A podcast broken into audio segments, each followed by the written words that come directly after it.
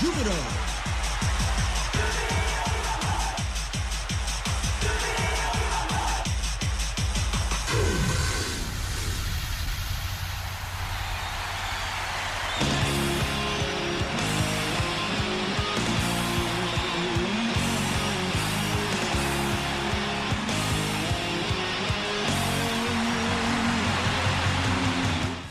ジュビロ大好き。そんな熱い気持ちをサポートするプログラムオレオレジュビロ。こんばんは新井まなみです。4月21日金曜日夜9時を回りました。今週もこの金曜日にジュビロの勝利をお伝えすることはできないんですがでもいろんな意味でジュビロの若い力とか希望とか未来とか見えたようなそんな1週間じゃなかったかなと思います。皆さんはどう感じたでしょうか？まずは4月16日日曜日ヤマハスタジアムでの J2 リーグ第10節ロアッソ熊本戦。ジュビロは課題の前半早い時間にまたしても先制点を許してしまいます。ただそこから少しずつ盛り返し決定的シーンも多く作ります。でも結果としては得点は金子翔太選手の1点のみ。後半松原幸選手が獲得した PK を金子翔太選手一度はゴールキーパーに止められますが頭で決めて2試合連続ゴール。でもねその後がねどうしても決まらず引き分け。1対1で勝ち点1という結果でした。この試合から中2日で迎えたおととい水曜日のルヴァンカップ横浜 F・ マリノス戦。こちらスタメンを大幅に入れ替えて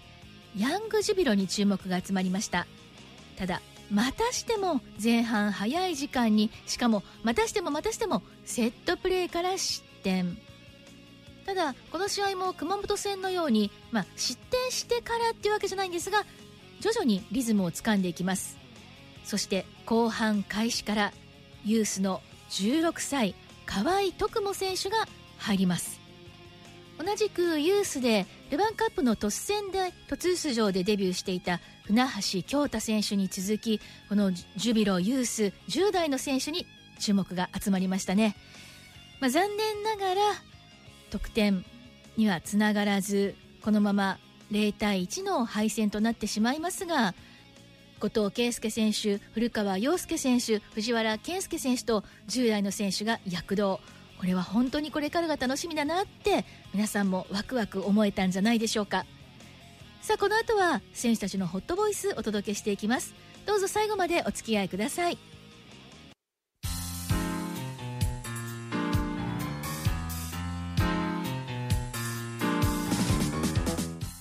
さあここからのオレオレジュビロ2試合のミックスゾーンから選手たちの声をお届けしていきます。まずは日曜日のリーグ戦ロアッソ熊本戦から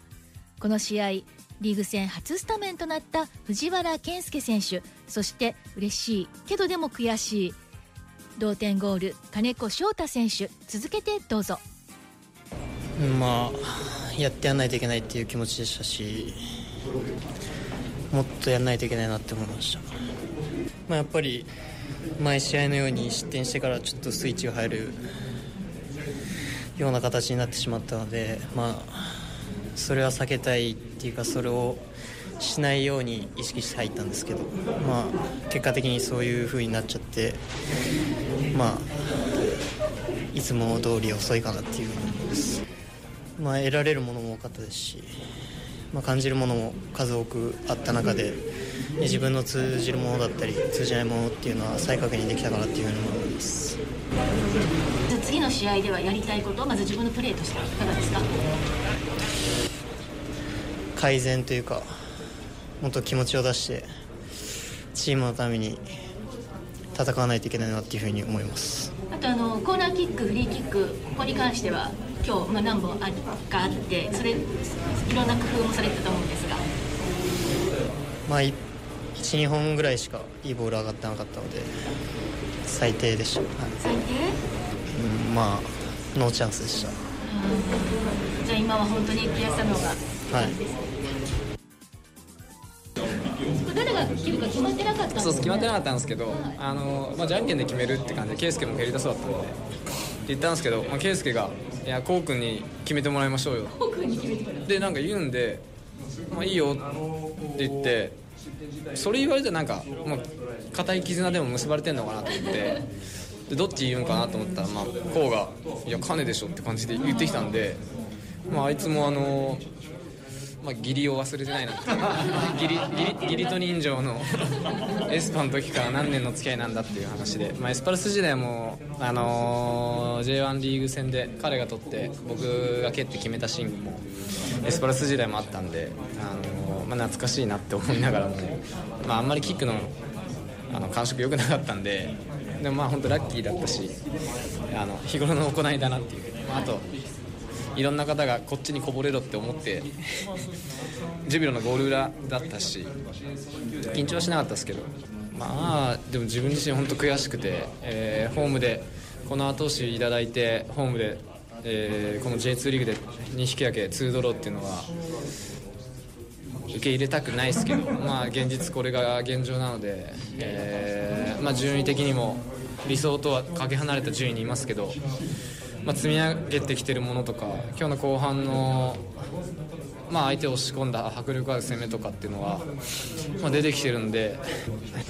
もっと突き詰めていきたいなと思います。まずは悔しさしかないと言っていた藤原健介選手そして金子翔太選手のボイスリレーでしたでもこの悔しさがあるからこそ次に生きる生かせるんですよねそしてその次の試合というのがルヴァンカップの横浜 F・ マリノス戦ですがその前に今週月曜日大久保グランドでキャッチしたジュビロユース河合徳茂選手のこちらのコメントからどうぞ。この年代で出させてもらえるのはすごいありがたいことなので、出たら頑張りたいです。攻撃的なボランチで最後のスルーパスだったり自分でドリブルで運んでチャンスメイクしたりっていうのはすごい得意な部分なんで、そこは出していけたらなと思います、こうベンチに入ってる入っただけでも違う風景っていうのは見られたと思うんですがいかがですか、はい。そのあたり。そうですね。本当にまあこれがプロかっていう実感は湧いたし、これから先にまあプロになるかわかんないですけどもっとこういう舞台でやりたいっていう気持ちもどんどん湧いてきたんで、まあ、次の試合も頑張りたいです、どんなところが一番これがプロなんだなって思いました。まあ、試合出れなかったんで、うんはい。まあ、シュート練習だったり、ハーフタイムのあ練習だったりとか、そういう時に、まあ、すごい声援とか聞いて、まあ、すごいなって思いました。緊張はなかった？いや試合前はすごい緊張したんですけど、もう最初アップ入っ挨拶してアップ入ってからは、緊張はなくなりました、あんまりじゃあユースの試合出てる出る時もあんまり緊張しないタイプ？そうですね。すごいですね。はいなんか今こう結構穏やかな感じですけど、なんていうかおっとりしてるっていうか、はい。あの癒し系はい。だけどピッチ入ると変わるんですね。いやーまあそうですね。まあ比較的いつもこんな感じですけど。えでもそれでバンバンまあでも行く、気持ちっていうか、まあ、まあプレーに気持ちが入ってこればはい。声が出たりとか。うん、煽ったりしないですか？ゴール裏を。ああそうですね。まあやるかもしれないですやるかもしれない？すごい。プレーを見ていない人たちに僕のここを見てくれっていうのを。まあ、攻撃的な部分がすごい僕が得意なので、まあ、最後のスルーパスだったり攻撃で起点になるプレーだったりをするので、まあ、そこが得意な部分なのでそこに注目してみてください、はい。ということで今週月曜日にキャッチした河合徳茂選手のフレッシュボイスでした。初々しいよねでもうついついあんま言っちゃいけないけど可愛いっていう声が出てしまいそうなそんなあどけなさも残る16歳。その河合徳茂選手このマリノス戦で山本康介選手が持っていたクラブの公式戦最年少出場記録を更新。16歳1ヶ月16日での更新となりました。では今度はそのマリノス戦試合後のホットボイスをどうぞ。デビューしましたね。はい。いかがでしたか？まあ、すごい。ピッチ入ったのは初めてなんで、まあ、この間もった通りになんかあのこれがプロかっていうのを本当に実感できて、まあ、すごいいい経験になったし、まあ、シュートを打つ場面はすごい自分が多かったんで、まあ、決めきるところが、まあ、今日の試合は課題だったなって思いました。次の試合出たら、まあ、決めれるように頑張りたいです。でもあの大久保グラウンドでインタビューした時よりもう全然ピッチの中すごい大きく見えてそうですか。はい。なんだろう。存在感ですかね。そうですね。まあ自分が点決めてるっていうのと攻撃でチャンスとか起点を作るっていうのはすごい意識してたので、まあ、そういう部分は、まあ、自分が思ってたより出せたのですごい良かったです、チーム全体の流れの中に入るっていう部分でいかがでしたか？そうですね。最初の5分10分はやっぱ入る馴染むのがすごい難しくてボールに関わるのも少なかったので、まあ、途中からちょっとずつ間でボール受けれるようになって、まあ、そこから攻撃の起点になる時が何回かあったんで、まあ、そこ入りからもっとちゃんと入れるように、まあ、次の試合からしっかり準備して入りたいです。今山本康介選手も通りましたけどもその康介さんの記録を塗り替えての更新ということで、まあ、何かと言われると思うんですけども、はい、はい、この年代で出れる人は、まあ、数少ないと思うんで、まあ、自分の中では特別な選手だと思わずに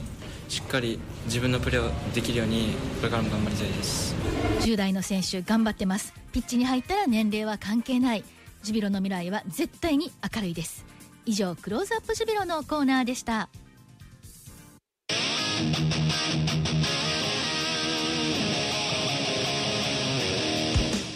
さあ今夜もロスタイムに入りました。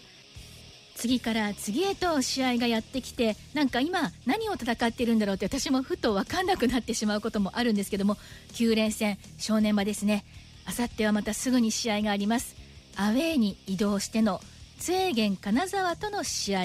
J2 リーグ第11節待ってます。